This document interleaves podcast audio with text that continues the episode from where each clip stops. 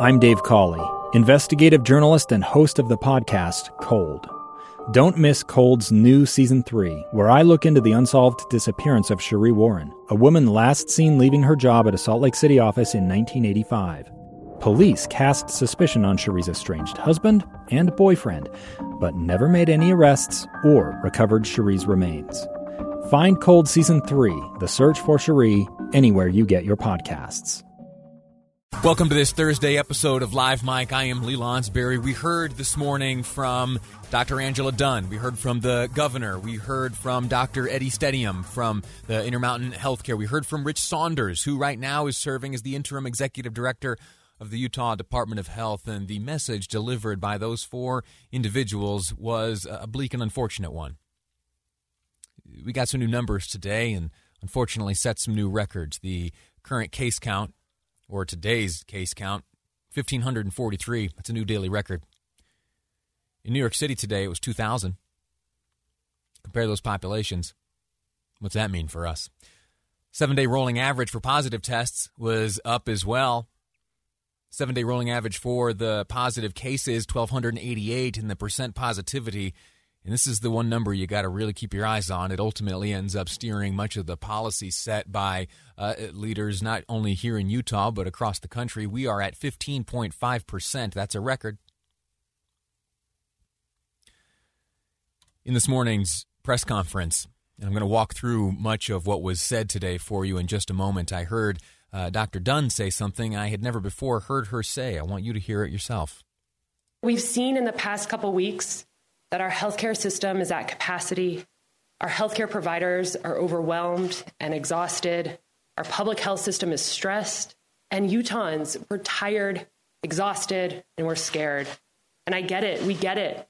But the doctors, nurses, public health practitioners, the researchers developing a vaccine, we're all coming to work every single day to protect the lives and livelihoods of Utahns so that we can move towards a time when we don't have to worry about this anymore.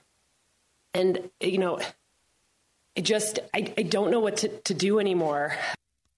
I don't know what to do anymore. Dr. Dunn is our own Dr. Fauci, if you want to look at it that way. Now, that's not to say that she's thrown her hands in the air. It's not to say that the state's plans are uh, are not appropriate for slowing this spread. Uh, I don't know the answer, but we do have guidance. One thing I want to point out before we move on, and I'm going to uh, let you hear most of what was said in the press conference today, because as I said, there are uh, some some sobering things revealed. But if you heard in Dr. Dunn's message there, she said that uh, much of what is going on today uh, in terms of prevention is designed to uh, to save and preserve the lives and livelihoods of Utahns. That's an important thing, and we have heard Dr. Dunn speak in these terms before. And for me, uh, it's comforting because sometimes, sometimes you find yourself taking sides, and you find yourself uh, in the middle of this false comparison or this false choice that we have to make between uh, the health of our bodies and that, those of our families, our, our physical health, and the health of our economy and our jobs. Well, uh, Dr. Dunn here uh, acknowledges and has been doing so for some time uh, that all of the precautions and the safeguards and the guidance that's in place right now is designed to preserve not only our lives, but also our livelihoods. Uh, Dr. Dunn went on to describe the current conditions in the state as we head into flu season. We as a state, we have set the table. We're prioritizing and focusing on individuals taking responsibility to slow the spread of COVID 19. And we're heading into the colder months where people are going to be inside, having holiday get togethers, it's now flu and, flu and cold season, where every year we stress our hospitals during this time. You know, I'm really not trying to scare anyone. I'm just trying to inform you of what's going on and give you the facts of where we are in this pandemic. Dr. Dunn went on and talked about what people are doing to fight the virus and how we have to continue, at least for now. We're working from home, we're wearing masks, we're staying away from each other, practicing physical distancing, we're getting tested for COVID if we have any symptoms. And we're doing this to save lives and livelihoods. And this isn't going to be forever. You know, I can't predict how, how long we're going to have to be doing all this, but I do know that we will get through this. And we'll do it by coming together as a team and supporting our leaders, our healthcare providers, and each other. You hear that again, reference to lives and livelihoods? I'm comforted by that. And it inspires me and motivates me all the more to practice the, the safeguards and the precautions that we've been taught from the beginning. Uh, something's going on here in Utah. We got to stem this. Uh, we got to nip this in the bud, and we can't uh, we can't endure any further the road that we are on. That daily upticks and daily uh, we see uh, records being set in terms of these numbers. We got to do something about it, and that something, as you heard here described by Dr. Dunn, is designed to save our lives and our livelihoods. I mentioned there were other voices to speak today during the press conference. One of those uh, coming from Rich Saunders, the interim executive director of the Utah Department of Health. He talked a bit about uh, within this new transmission index announced just last week by the governor and Mr. Saunders himself. There have been some changes. There have been some Utah counties, a number of them, uh, which have moved from one category to another. Here he is explaining. 16 counties have changed levels this week. 13 counties went from moderate to high, two went from low to high, one went from low to moderate. Saunders continues. We need your help. And I don't think we're asking a lot um, generally at, at this point in the, in the pandemic. We have on this program heard from, and in other settings heard from, Dr. Eddie Stenehjem. He's the infectious disease medical director at Intermountain Healthcare, uh, and he often paints things uh, in the extreme.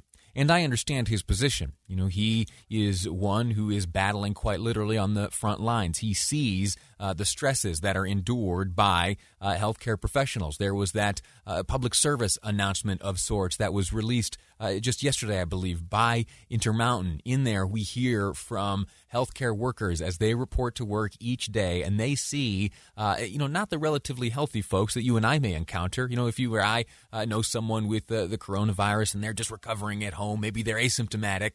Th- that's one experience.